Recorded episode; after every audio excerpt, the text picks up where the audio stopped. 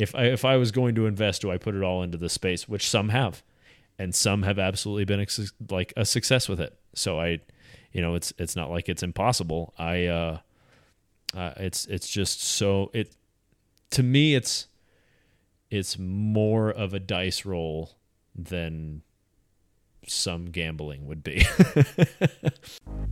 this is the Truth About Investing Back to Basics podcast, where we want to help you take control of your personal finance and long term investments. If you're looking for a way to learn the why and how of investing, then you've found the right place.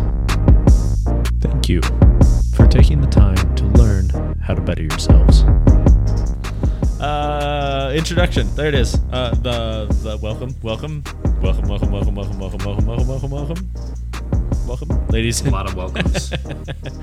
uh, ladies and gentlemen, to the next episode of the Truth About Investing Back to Basics. My name is Chris Holling. and I'm Sean Cooper. And we are continuing on with our season four, where the first stretch, because now we're actually looking at the episode plan, is addressing analysis, anal, analysi, portfolio analysi. that's that's the technical term, right? sounds Yeah. sounds about right.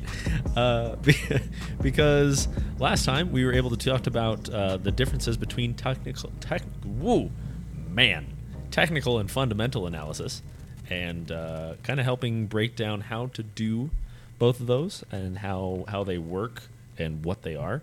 And uh, this time uh, we are doing portfolio analysis, whereas the following we're looking at stock portfolio analysis, and uh, that's that's because they're different. So Sean tells me. Indeed, they are. um, oh, right, and I have to guess things. So, uh, so my guess when when I think of a portfolio, I I think I picture a person walking around with this big.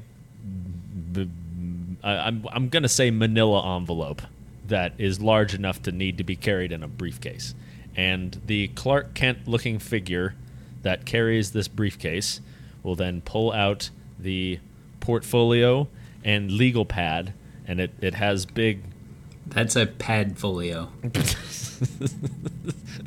well then what Just saying.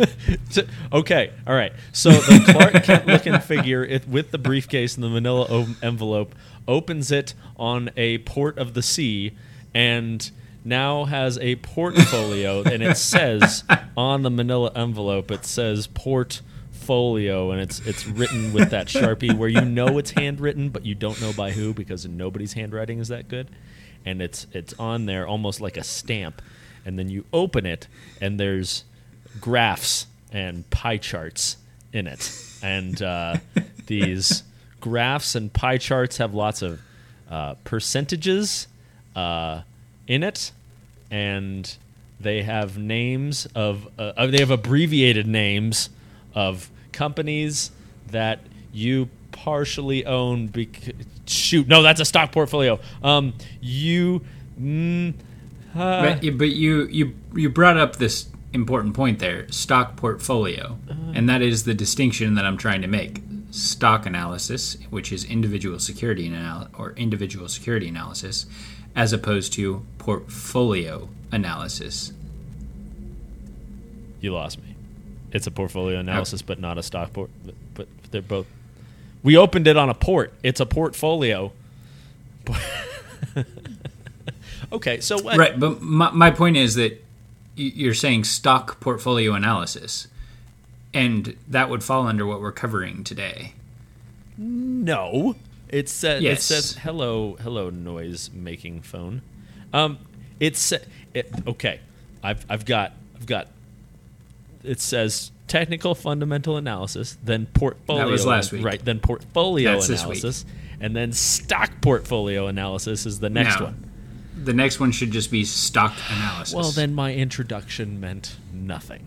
or securities analysis Oh is more accurate. But God. All right.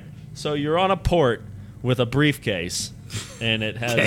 stock pie charts, and it, you own shares in a pie company, and and while you're looking at your pie companies on a port, then you also realize that you need to make sure that you pay the guys that are keeping your stuff safe so you hire private security and so that's that's how you have a uh, security portfolio stock portfolio that you The, the fact at. that you've kept this going as long as you have is uh, credence to your improbability. I'm impressed. if you should be one thing, you should be efficient.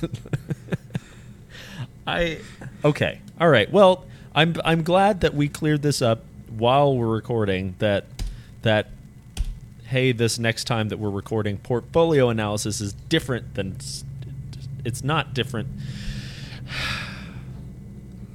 Next How am time I not drinking? about- This is ridiculous. Next time we're talking about security analysis. whoa, whoa, Specifically, whoa, whoa, stock analysis, but security analysis is the general topic. That's this time or next time. No, that's next time. This time is portfolio analysis. Okay, I'm changing this now. Security portfolio? No, security No. analysis. Wipe portfolio from next week's altogether. This time is portfolio. Next time is security or stock. Whatever you want to put there is fine. Security analysis. Correct. Okay. Watch this reintroduction. I might even start the music again. Watch this happen. You know, now that everybody's watched mommy and daddy fight. Okay.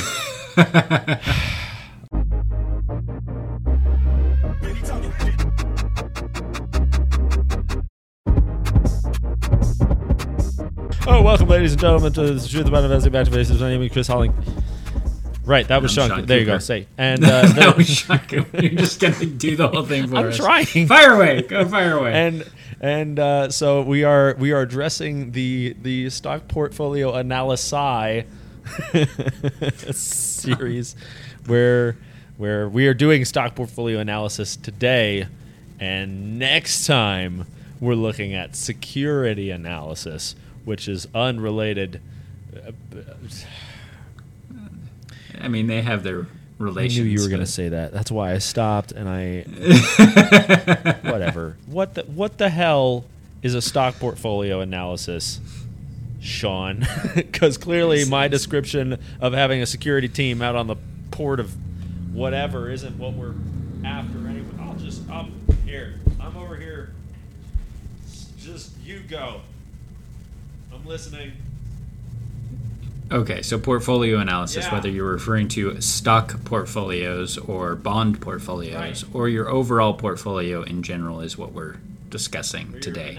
As opposed to as opposed to individual security analysis, which would be analyzing an individual stock, an individual company, or an individual bond, which again is just analyzing the individual company James and Bond. uh, the offering that they're they're presenting. Um, you could also analyze an individual security in the form of you know an ETF, although you're not analyzing the underlying securities per se.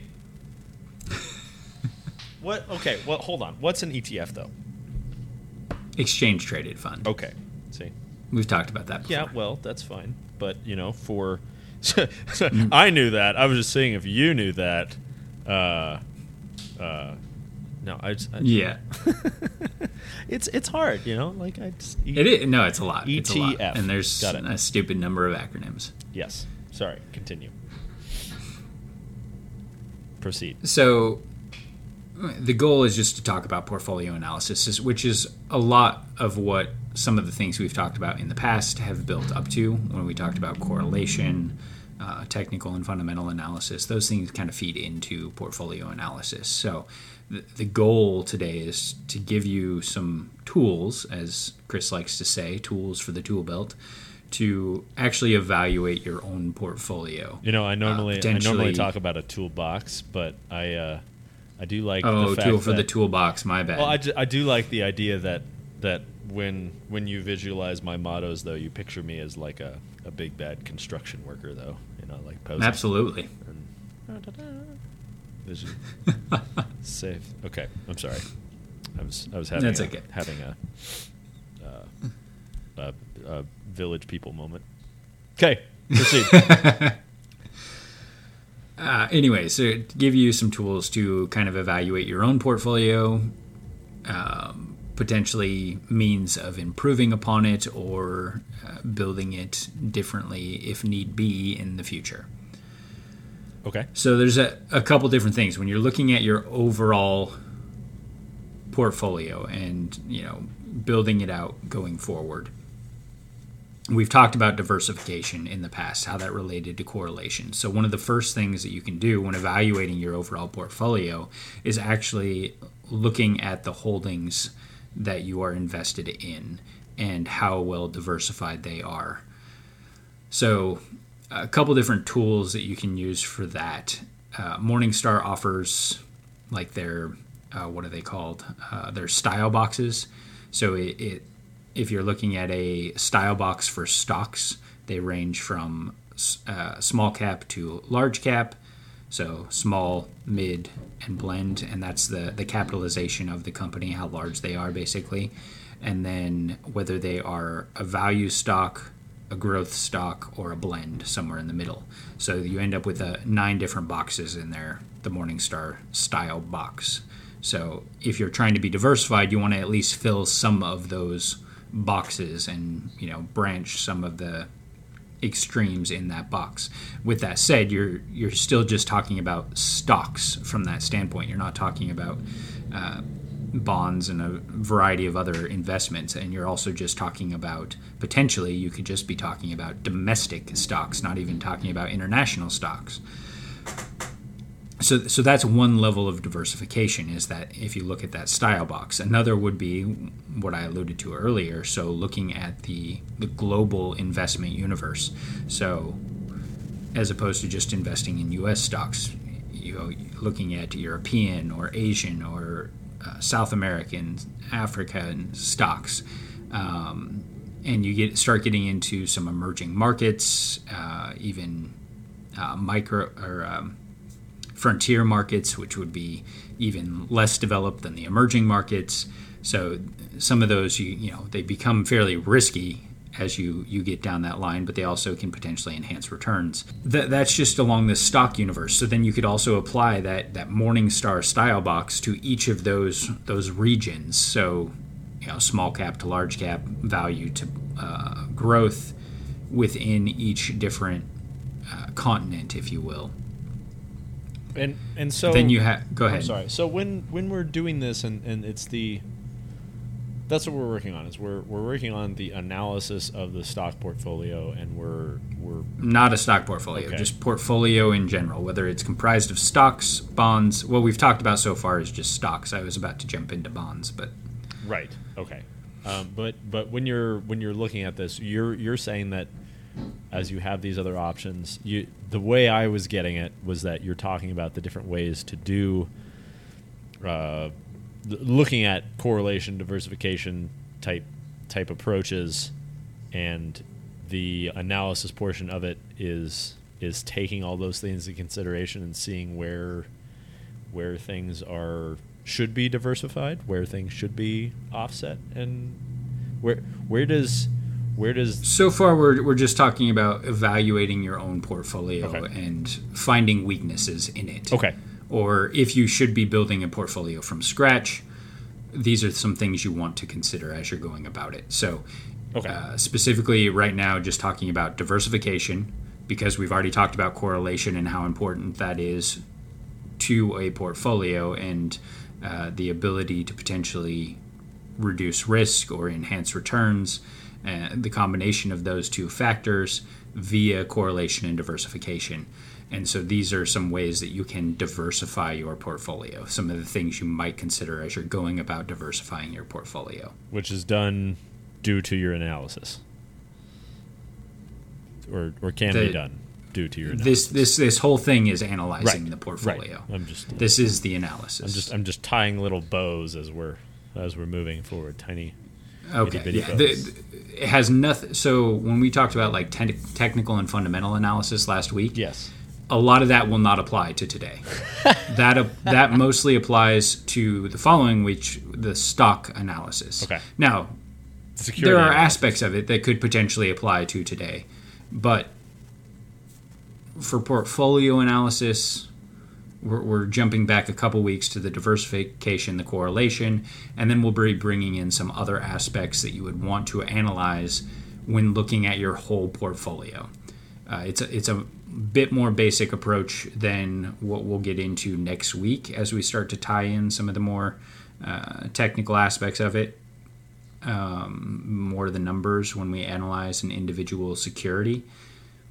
Right. But it's something that anyone can do, anyone should do when looking at their portfolio because uh, it's just important to have a, at least a base level understanding of how to evaluate your own portfolio, even if you've hired an expert to do it for you, understanding what it is that they are doing and being able to spot weaknesses in their own knowledge base. So, I totally agree with that. I think that's really important. um, anyway, so we, we've talked about that uh, stocks and diversification among your this the stock portion of your your portfolio. Uh, then there's also the diversification. So diversification between asset classes. So stocks, bonds, alternatives. Um, so we, we've, we've talked about that first piece, the stocks. Inside the bonds, if you looked at like again that morning style Morningstar style box, it's going to be quite a bit different for bonds. You're looking at the the credit rating of the company, so ranging from uh, what is it, triple triple A, double A. Okay, so on the bond side, uh, Morningstar style box, you're looking at the uh, credit rating, so low, medium, and high, which is based on typically like Moody's, S and P. They do credit ratings for different companies, ranging from uh, AAA would be a very high rating down to B or B2, and then e- even below B or below B2. And once you get, I think you cross the threshold of uh, from triple B down to uh, double B is where you, you break into the, the high yield, what they classify as high yield or junk bonds. Um, but again, you're looking at that spectrum of low, medium, and high in terms of credit rating, and then you also have the the duration of the bond, which is really a combination of the length of the bond and the the coupons they're paying to uh, calculate out the interest rate risk. So you've got uh, as far as the interest rate risk, limited, moderate, and extensive. So it, typically, the shorter term the bond, the the higher the coupon, the lower the interest rate sensitivity is going to be. So you could have a again it's a nine box style nine box grid and you can fill each aspect of that grid with pieces of your bond portfolio. Um, so it, it's just different ways to expand the diversification of your your overall portfolio. So you're diversifying between stocks and bonds, so equity and fixed income. You're diversifying in terms of style and internet um, uh, region. On the equity side, you can do the same thing on the bond side. Diversify in terms of the the style or the the, the credit rating and the um, the interest rate sensitivity, as well as where you are geographically. So, providing that diversification helps offset various risks that you might take on in the portfolio. Other ways, so as you get beyond that, those are some of the tra- traditionally speaking, if you look at the um, modern portfolio theory, um, MPT, which you know some people claim modern portfolio theory is dead, and I just think they don't fully understand modern portfolio theory because they believe it only applies to stocks and bonds. Um, and I think they're they're missing a, a big aspect of what modern portfolio theory was trying to get at in the first place. Sounds like they're not very modern to me.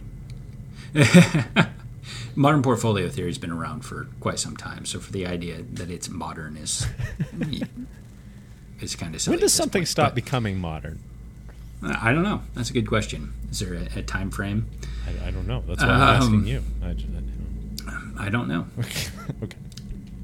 At, at any rate, so uh, modern portfolio theory, when it was first introduced, was specifically applied to stocks and bonds, and it goes back to that idea of diversification and having low correlated asset classes. So traditionally, the bonds offset the stocks. When stocks do poorly, the bonds did at least decent. Um, unfortunately, what we found is. Uh, for diversification purposes, when things go really bad, like 2008, most things tend to do fairly poorly. Uh, now there were certain types of stocks that actually, or excuse me, certain types of bonds that actually did fine in 2008 or did well, relatively speaking.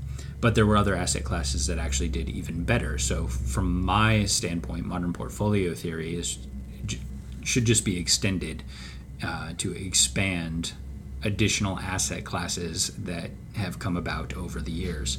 So you start looking at alternative asset classes, alternative assets, alternative strategies, and start adding those into the portfolio and evaluating their correlation to some of these more traditional asset classes to figure out how you can blend the portfolio to optimize the risk and return for your particular uh, risk tolerance and your ability to assume risk. So, some of the things that um, might come up uh, as you're you're building out a portfolio or enhancing a portfolio after you've already covered these these traditional asset classes. Uh, you might look at emerging markets, uh, managed futures, uh, some hard asset classes, so real estate, um, even natural resources, uh, private equity, uh, merger arbitrage, things like covered calls, convertible arbitrage. These are all alternative assets and alternative strategies that can be mixed into the portfolio to try to enhance that risk reward relationship via diversification and correlation. Now, I'm not going to jump into each of these asset classes today because that would That's take hours. Uh, but we will talk about some of them in future episodes, especially if someone has one in particular they'd like us to delve into. We can do that. Just hit us up, let us know. Anyway, so when analyzing your portfolio, that's one of the first things you can do is evaluate your own diversification. Now, actually calculating the correlation of your portfolio is a little bit more challenging, but um, you, do, you don't necessarily have to know the exact um, calculation. If you have Excel, you can plug in the historical returns, annual historical re- returns of any two asset classes, and plug in a simple equation into Excel, and it will calculate the correlation between the two asset classes to give you an idea. Now, again, that, that, that correlation from a historical standpoint, if you, you go out, oftentimes it's calculated for three years, sometimes five years. Yeah, if you're using a a tool to analyze these things for you. Just understand what it is evaluating, if it's uh, three years, five years, what have you, and know if it's incorporating some of the really important periods. For example, if it's incorporating like 2008, yes, you might find two asset classes that are have not been correlated over the last three to five years. Maybe they had a low correlation of, say, like 0.1 or something along those lines, close to zero. But if you look at 2008, their correlation jumped to like 0.6, 0.7. That's not as advantageous as something that might have a correlation today of, say, you know, negative 0.1, and in 2008 it had a uh, correlation of negative 0.8. They actually went in opposite directions. That's fantastic um, in a period like 2008. So, anyway well, and I'm I'm just trying to. It, it's so hard. I th- this is something that we we run into several times when we're on here, where we have numbers that are just just auditory, and it's and it's difficult to yeah. not to not just write them down and such. So when when we're looking at these things and we're and I understand that you know it's best to go back and and listen to the correlation diversification type stuff when you're when you're looking at all this when you're evaluating these different percentages of, of positive versus negative and and such. But for for just starting out and just starting to look at these things and just starting to evaluate like we we are building a portfolio. We've we've never built a portfolio before and we're putting this all together and we're we're starting to keep track of some of these things uh, then we are, are we putting these negative versus the positive side by side to each other, or are they in different categories that you try to separate, like big or broad categories as you're doing this, or is it all just one big list of positives and negatives in in the numbers? How how do you how do you organize that? You mean when you're if you're actually going into the process of calculating correlation? Uh, no, when you're keeping track of the the different amounts that you have here. So, like, let's say that you're paying paying good attention to where the positives and negative percentages are are happening. What do you mean positive and negative percentages? Isn't that what you just said? That you have a Yes, I was referring to correlation specifically. Yes. So when you're keeping track of your correlation, how do you maintain the organization for that? Where where do you? Are, is this just you keeping those numbers in mind? Do you when you're when you're building a portfolio because that's what we're doing here? Is this something that you are? Uh, I I've never built a portfolio before. Like I have no idea. I, I have a general I have a general idea of Okay. Of that. Is- uh, I'm I'm sure I'm not describing it very well. I, I hope that that made sense. What I'm trying to ask. Not at Uh, all. kind of. Uh, so, uh, let's say, for example, if you if you're just getting started, Right. as a, a hypothetical, something you could do would be to take a you know standard asset class. So sta take the returns of the S and P 500. Okay. Okay, that's an index. You can there's lots of different ETFs and even mutual funds that track that index that you can invest in.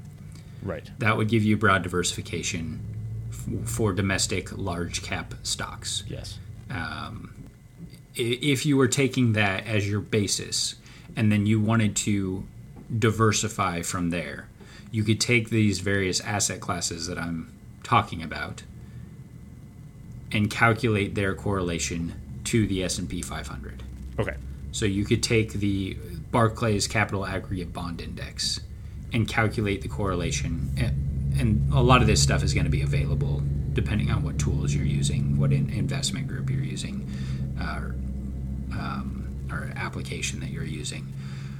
It, it may already have this calculated out. There's a good chance it, it will at some somewhere. Um, but you can calculate the correlation of those two asset classes the lower the correlation, the more it's going to diversify the portfolio, the more it's going to reduce the the perceived risk. And uh, here we're talking about risk in terms of standard deviation, Okay.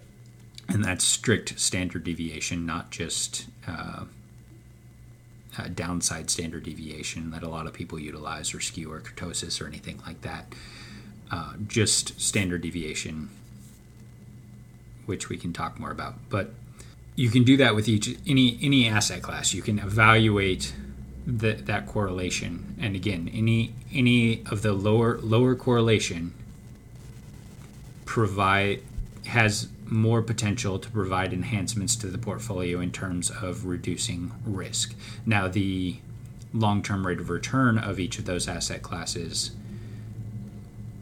also impacts the portfolio, obviously. So, for example, if you're adding asset classes, an asset class that has a lower rate of return, you're, you're blending in those those two rates of return, which, depending on the blend, depending on the correlation, may potentially reduce the the return. If, if we're just talking about two asset classes, then it's it's most likely going to reduce the rate of return. Uh, if you add in a another asset class that is lower. As you start to build out multiple asset classes, you can add in asset classes that have higher rates of return and low correlation.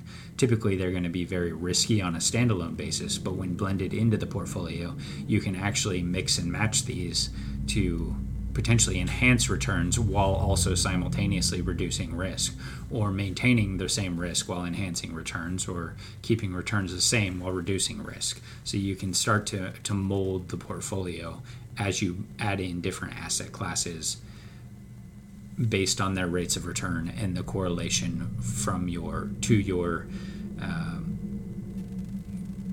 other asset classes that you're comparing to or your overall portfolio.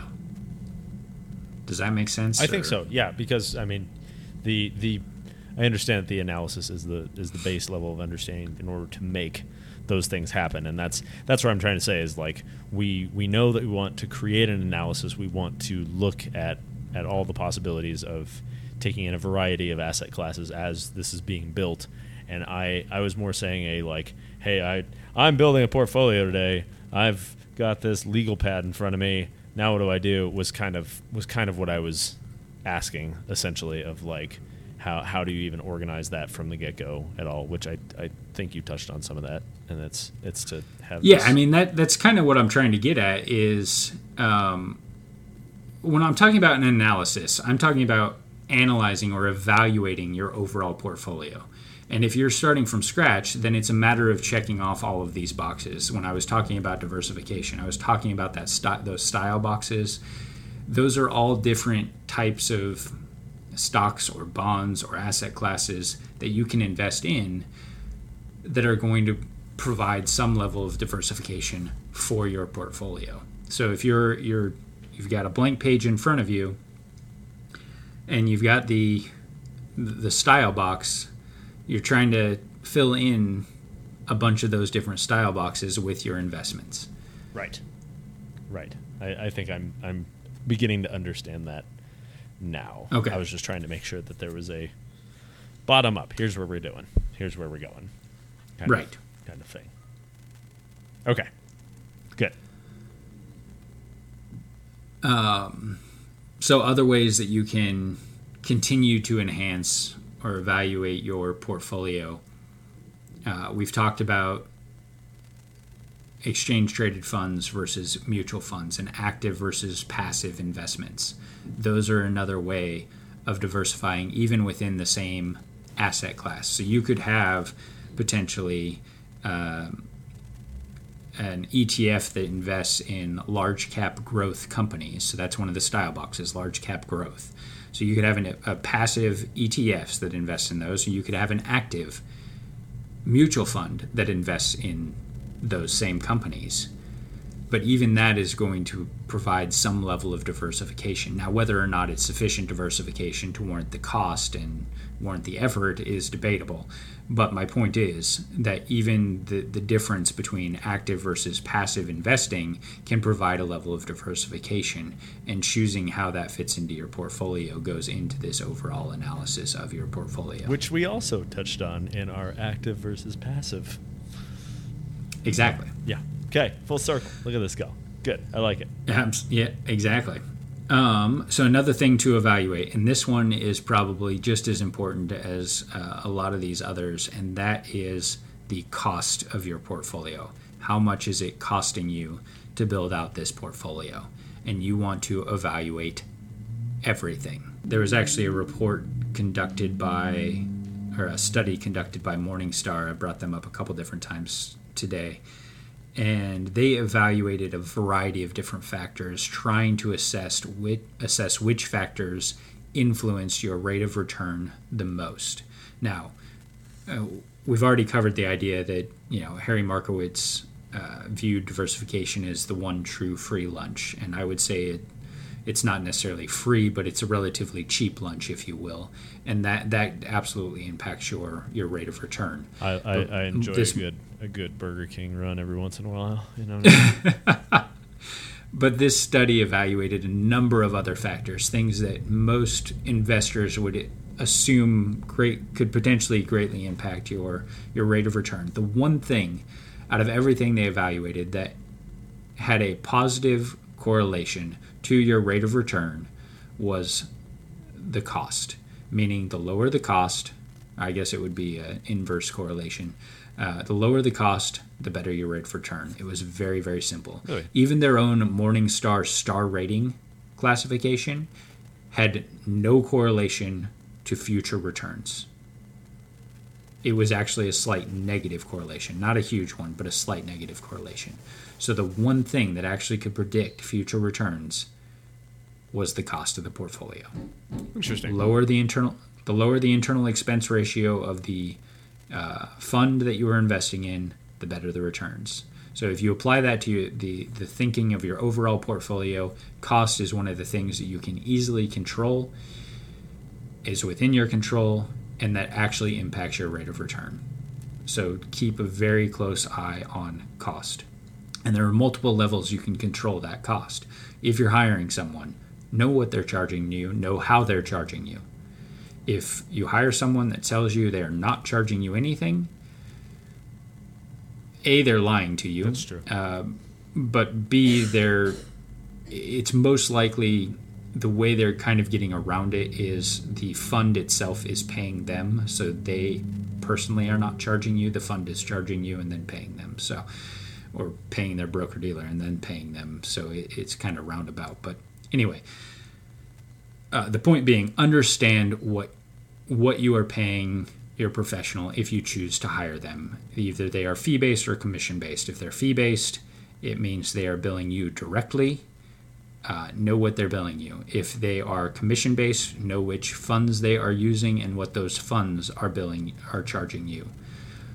Um, which brings me to the second level of the fee structure, which is any funds that they're using most likely have their own fees. And we talked about mutual funds, typically around that one to two percent annual fee, depending on which um, uh, class they're using.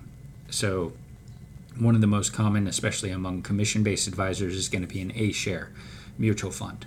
A share mutual funds typically charge about 5% upfront, meaning you invest $100,000, 5000 of that instantly gets taken out, is not invested, that's their fee. Most of it gets paid out to the broker dealer, which gets paid to your advisor. That's what they're getting paid. Wow. So only 95,000 of that initial 100,000 is actually being invested. Now that's that's average some A shares charge more or less, uh, but that's that's pretty typical as five percent upfront. And then the mutual fund is still going to charge something on the back end annually, roughly one one percent. Some of the more expensive ones get up to two on the A share side. Um, and a portion of that is going to be a 12B1 fee or a sales and marketing fee, which is normally about 25 basis points or one quarter of 1% and that is also getting paid out to the broker dealer, which is getting paid to your advisor. So they are getting paid. It's just a matter of how they're getting paid. So you've got in, in this in the, on the commission based side, you're not actually necessarily looking at what the advisor is getting uh, is billing you because they're not necessarily billing you directly. You're looking at what the the share class they're using is charging you. Right. Uh, if they're using uh, B shares have basically gone away. If they're using C shares, it's typically a little there's there's no upfront fee. There's no uh, that initial fee isn't there like with the A shares, but their annual fee is going to be higher, so probably closer to that two percent range. If somebody's using ETFs or exchange traded funds, those those funds typically have much lower internal expense ratios than the mutual funds that we've been talking about. So maybe around the 30 basis points. So that's 0.3 of 1%. Um, 1% would be 100 basis points, so 30 basis points, 0.3 those those are just averages. You want to look up what those actual fees are for the funds that you are utilizing. In some cases, they're even utilizing fund of funds. So especially target date funds, any type of retirement date fund or target date funds, those are fund of funds, and there are other fund of funds out there as well. But the, it's it's literally a mutual fund that is made up of a bunch of other mutual funds. So it's going to have its own internal expense ratio, and then all the funds that it holds have their own internal expense ratio. Wow. Okay.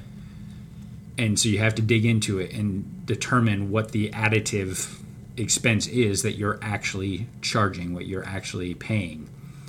Um, if you're in a retirement fund like a 401k, sometimes the fund it's or the the program itself will have a fee that you're being billed as well.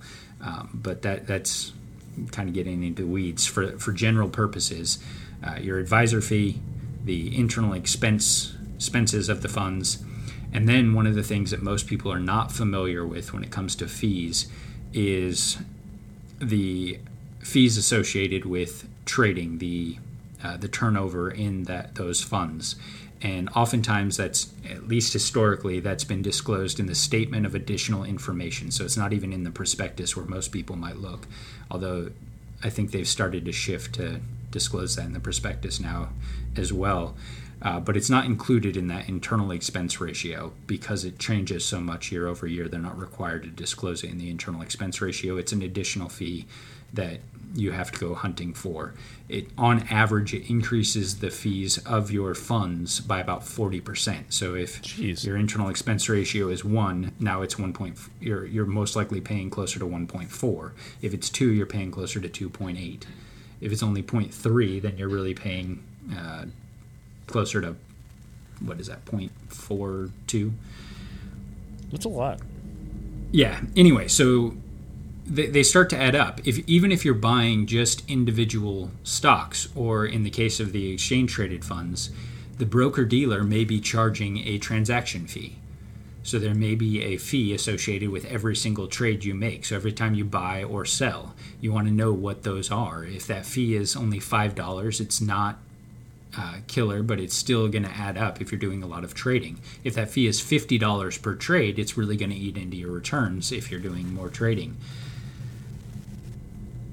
Is this Um, is this stuff uh, the the different transactions that occur the the percentages that are sometimes involved in the upfront or or during are are these all relatively easy to find if if you're talking to somebody that that is running these say a mutual fund or something like that? Like is uh, is it is it easy to track down the information of where these transactions are or where where these fees Not always, exist? no. Okay.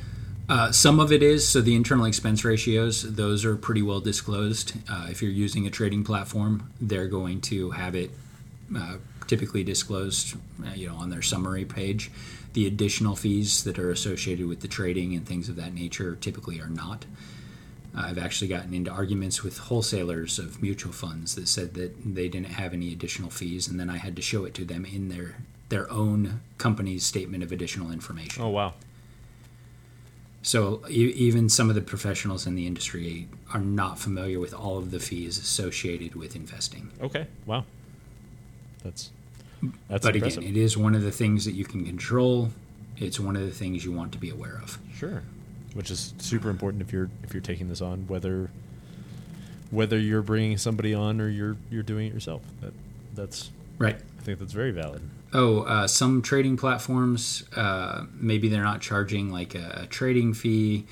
They're uh, a lot of the newer ones, the the do-it-yourself ones, uh, because they have a lot of uh, clients that have very small investments. They're actually charging like a flat monthly fee. Um, maybe it's a dollar, maybe it's a few dollars. You want to evaluate those fees. Uh, I've talked to people who had, you know, just a few thousand dollars invested, um, or even less than that, a couple hundred dollars invested on these platforms, and they're paying it's like twelve bucks a year.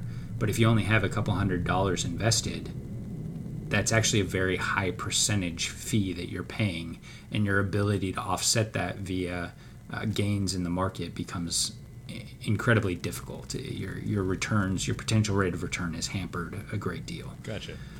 So so you want to eva- evaluate the fees in terms of your overall investment. Don't don't just look at it and go, oh well, they charge me fifty cents for this, or they charge me uh, a buck for this, or something along those lines how does that a- actually impact your potential rate of return?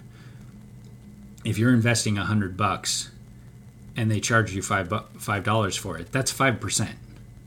Yeah. That's not insignificant. Absolutely. That's a good point. If you invested ten thousand dollars and they charge you five bucks, yeah, that's probably no big deal. But this is one of the things you can analyze, evaluate when you're looking at your portfolio or when you're building a portfolio is the cost.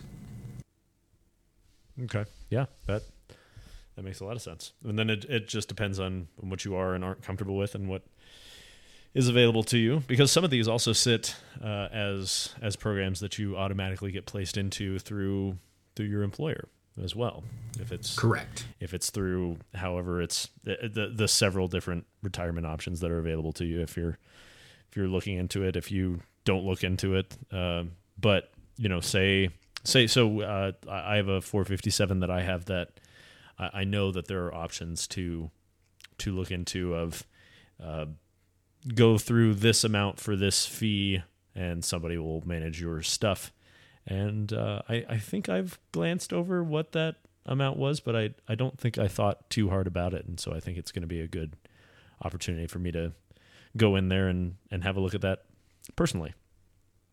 Yeah. Um, because really, to me, all I saw it as initially is very much a, oh, well, you know, this. What do you mean you want me to keep track of this stuff? I don't want to keep track of this stuff. Here, yeah. Oh, it's it's it's five dollars. Yeah, five dollars. Okay. Um, Right. So uh, I'll be interested to see where mine sit.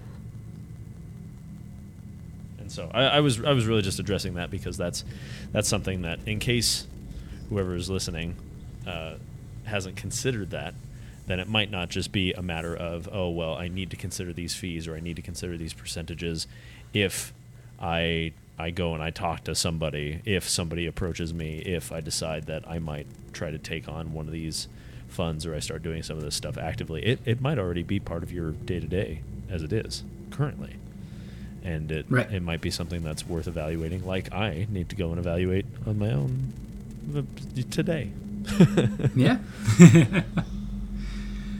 um, so anyway, those are the kind of the big three that you can do to start evaluating your own portfolio is uh, diversification, um, evaluating your decisions between passive and active management, and controlling the cost of your portfolio. Those are those are the big three that you should should be doing kind of on a minimum.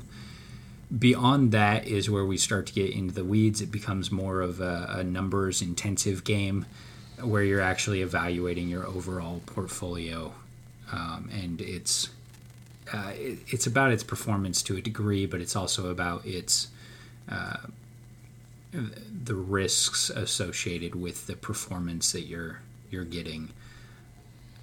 So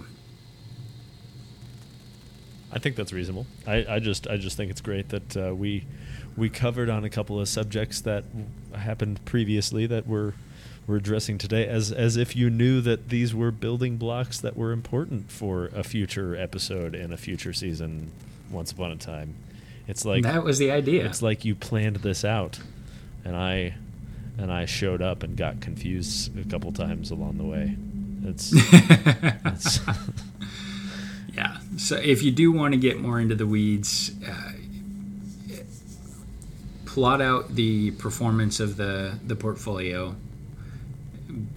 You know, you can do it monthly or quarterly, most likely annually.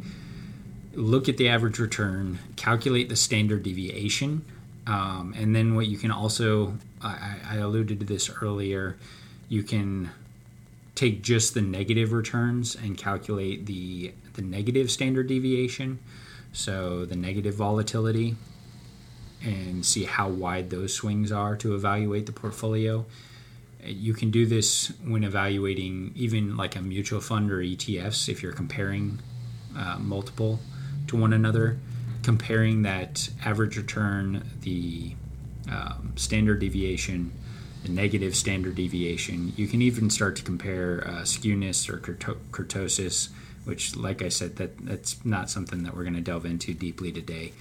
good because I can't even Um, spell that. But those are things you can use to evaluate your overall portfolio. And when when you're using those, what you're you're looking for, and the reason that I like the standard deviation. You, know, you, you take a an asset class and you calculate out its average return. There's a difference between its uh, it's the geometric return and the average return. So the average return is just the average return that you might expect to see on any in any given year. Okay, or whatever time period you're evaluating, but that's average return you might expect to see on in any given year The geometric return accounts for that standard deviation and is the annualized rate of return that the investor has actually experienced. So you could have two asset classes that have the exact same average rate of return, call it uh, 10%. So each asset class, average rate of return 10%. Any given year, you would expect each one to be about 10%. Now, obviously, there's going to be uh, a variety of returns that happen, and that's where the standard deviation comes into play.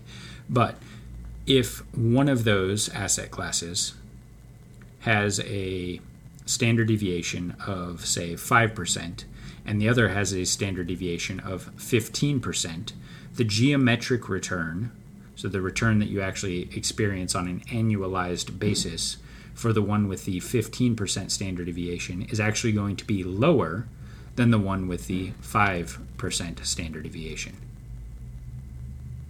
You lost me.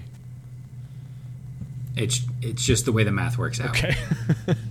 A- average return exact same. Higher the standard deviation, the lower the geometric return. Lower the standard deviation, the higher the geometric return. Geometric return is always going to be lower than the average return, but to what degree depends on the standard deviation, the volatility of the actual returns. Okay. Okay. I mean, I'll I'll, I'll take your word for it. It it, just, it doesn't. I, I, I, I mean, doesn't make sense. Yeah, in my without head, showing it to you, yeah.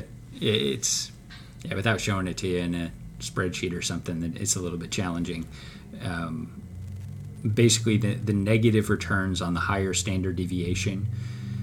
If you uh, let's say you had a you start with a hundred dollar investment and it loses fifteen percent. Now you're down to eighty five bucks.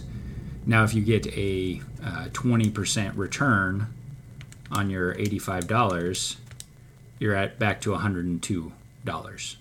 So you lost fifteen percent, gained twenty percent, but you're only up two percent.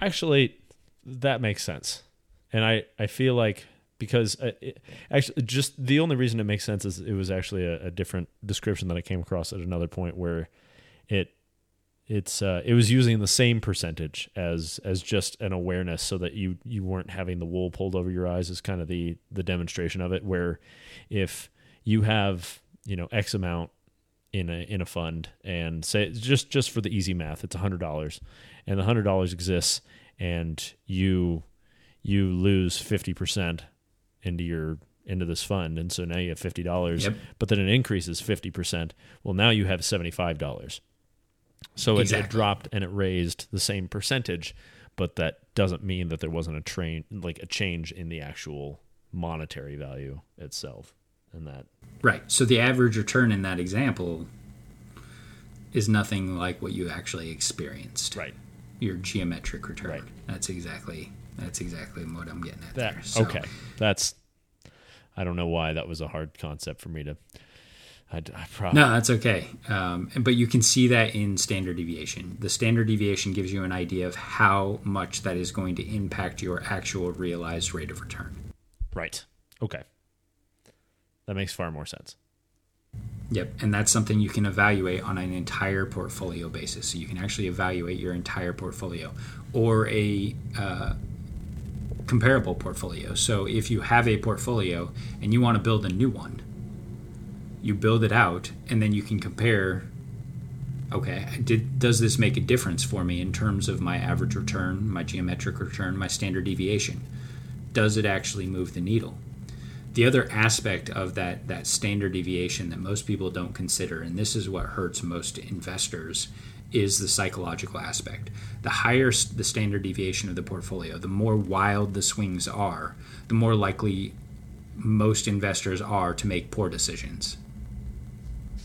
I've talked before about the idea that the average equity fund investor earns only on, in, over the course of a decade only about 3.5% annualized while the S&P 500 annualized earns somewhere between 8 and 12% depending on the decade that you're evaluating.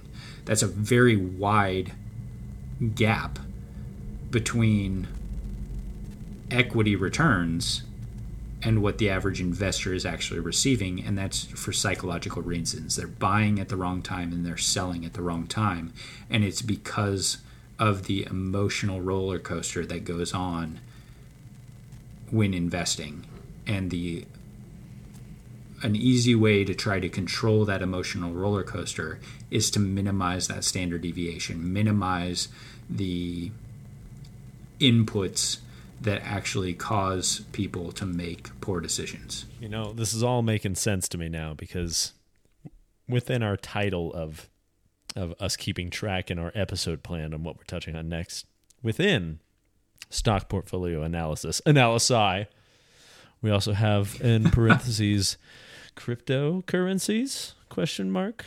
And and Yeah, we can talk about those. uh, well, I mean the the fact uh, to be completely honest, I, I think I think we're we're probably running short on time on this on this stretch, but uh, i unless you have a different opinion about it, this fits exactly into what you're talking about in this in this stretch of the the wide swings of volatility that oh yeah. you tend to see because that's that's some of the most volatile space that I've seen ever. Very. And uh, so when you're talking about you have these wide swings and then emotions get involved into it anyway, then it, it fits right into what you're talking about, which is uh, I just I just thought it was funny that that we're we're hitting on that somewhat naturally, but specific to to cryptocurrencies. Um, Right. and uh, I, I I think I've talked to you about crypto in itself, but I uh, my my own humble opinion into the into the crypto world because that's that's something I get questions about all the time is uh, you know sh- should you at all get involved in the in the crypto world? To me uh, and I feel like you said something similar so if I'm speaking for you please correct me but uh, to me it's so volatile that I certainly wouldn't hang my hat on any of it but it's also volatile enough that I think it's kind of fun. so I find I find some stuff where I go, I'm I'm comfortable with losing X amount, and if it turns into something great, then hooray! And if it doesn't, then oh well. Um, and uh, in theory, for me, if I if I get a big volatile swing, which I've I've only seen some minor ones with with how I have mine set up. Um, if it gets to a point where it's it's a volatile enough swing, I'll probably pull out my original investment and then just let whatever I gained as a profit margin in there just play on its own. Uh, but I, I haven't I haven't made that back yet currently personally. Um, but that's Yeah. uh, that's where I sit on that. Where if I had to make a decision between whether I was if I, if I was going to invest, do I put it all into the space, which some have, and some have absolutely been a, like a success with it. So I, you know, it's it's not like it's impossible. I, uh, uh, it's it's just so it to me it's it's more of a dice roll than some gambling would be. Right. like at least you can count cards somewhere on the street. Like I don't know. No, I mean it gives you an idea of what we're talking about when it comes to analyzing your overall portfolio. Yes, there are out, a- asset classes out there like cryptocurrency that could that are definitely have very low correlation to other asset classes. Some of your traditional asset classes, they can most definitely provide diversification. On a standalone basis, they are very very risky. Could they be a piece of a portfolio? Potentially. Could they enhance the portfolio? Again, potentially. It's a matter of evaluating how it fits with your portfolio. Does it improve it in a way that fits your risk tolerance, your ability to assume risk? Because there are certain asset classes that, quite frankly, if you're investing in them, and I, I lo- use the word investing very loosely in this scenario, uh, it, it should be money that you don't care about ever seeing again. Sure. I think that's valid. I think that's totally valid. It's you know, is the juice worth the squeeze? See, I'm getting all kinds of quips. Toolboxes Yeah. and juiciness and I I think we need to wrap this up, otherwise I'm just gonna come up with more quips. It's just I agree. I agree. That was pretty much what I wanted to cover. Okay, good. Well, I like it. I uh, I like that we were able to to touch on the analysis of of overlooking everything um, and and talking about you know addressing these these building blocks that we're looking into. If if you haven't taken the time to poke around into our our correlation, diversification, and passive versus active investing, which both were right towards the end of our, our third season, uh, then go ahead and take some time. Really, really go into those because we we did touch on that here, uh, but not not in the way of really expressing uh, how those all function in in that stretch. To me, and in, in comparison, I think we we had a much more thorough explanation happening in those. uh, rather than Oh yeah, absolutely. uh, but you know more Today was about aggregating them into a means of evaluating your overall portfolio. So Right. your your aggregate investments. and we will continue with the ag- aggregationness. My words are on point today. Yeah, Uh, I think you added an extra syllable you there. shut your mouth. Uh, aggr- the the aggregationists of the analysi continues moving forward, uh, where where we're going to continue to adjust on some of these, and just just to keep you sorta interested, uh, we we've got security analysis that we're looking at next. We're we're talking about some alternative investments. Perhaps precious metals might get addressed because I know that sits kind of interesting, and then we'll uh, we'll talk about some more active investing where maybe we'll interview me later. We're we're we're still we're still discussing that because because you haven't Yeah. had enough time talking to me.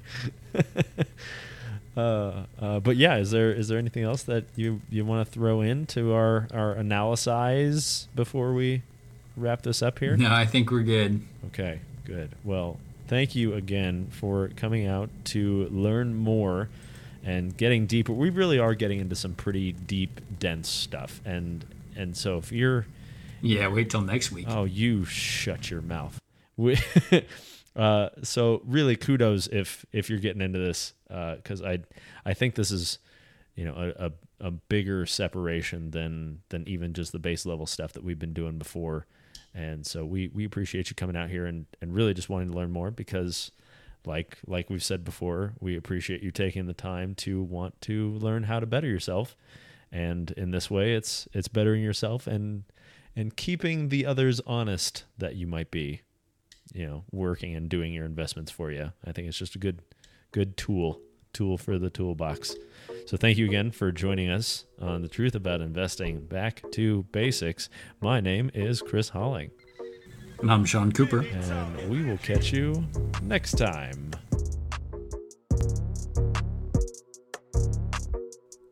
podcast disclaimer disclaimer. The disclaimer following this disclaimer is the disclaimer that is required for this podcast to be up and running and fully functioning and moving forward. This is going to be the same disclaimer that you will hear in each one of our episodes. We hope you enjoy it just as much as we enjoyed making it. All content on this podcast and accompanying transcript is for informational purposes only. Opinions expressed herein by Sean Cooper are solely those of Fit Financial Consulting LLC unless otherwise specifically cited. Chris Holling, that's me, is not affiliated with Fit Financial Consulting LLC, nor do the views expressed by Chris Holling, me again, represent the views of Fit Financial Consulting LLC. This podcast is intended to be used in its entirety. Any other use beyond the author's intent, distribution, or copying of its contents of this podcast is strictly prohibited. Nothing in this podcast is intended as legal, accounting, or tax advice and is for informational purposes only. All information or ideas provided should be discussed in detail with an advisor, accountant, or legal counsel prior to implementation. This podcast may reference links to websites for the convenience of our users. Our firm has no control over the accuracy or content of these other websites. Advisory services are offered through Fit Financial Consulting LLC, an investment advisor firm registered in the states of Washington and Colorado. The presence of this podcast on the internet shall not be directly or indirectly interpreted as a solicitation of investment advisory services to persons of another jurisdiction unless otherwise permitted by statute. Follow-up or individualized responses to consumers in a particular state by and the rendering of personalized investment advice for compensation shall not be made without our first complying with jurisdiction requirements or pursuant an applicable state exemption. For information concerning the status or disciplinary history of a broker dealer, investment advisor, or other representatives, a consumer should contact their state securities administrator. Amen. Engage, number one. You know, actually, I guess I get to be the captain in these because I'm I'm leading I'm leading this, and then you you're you're you're Spock or Okay. something. I, I'm fine with that. so you're, you're saying you're Kirk? Ye- yes, that's exactly what I'm saying. We need to discuss the numbers just a little bit longer. Uh, discussing numbers at this time would be illogical. We should actually just be crunching the numbers. But there's no time to crunch numbers when I have such a long narrative. Nothing, Spock? you got nothing? No, no. you are flying solo here. Han Solo? Let's see how much hate mail we get for that. oh, wow. Wouldn't that be funny if like all all two to twenty of our listeners are all big time Star Wars, Star Trek fans? Like who wouldn't be? Because they're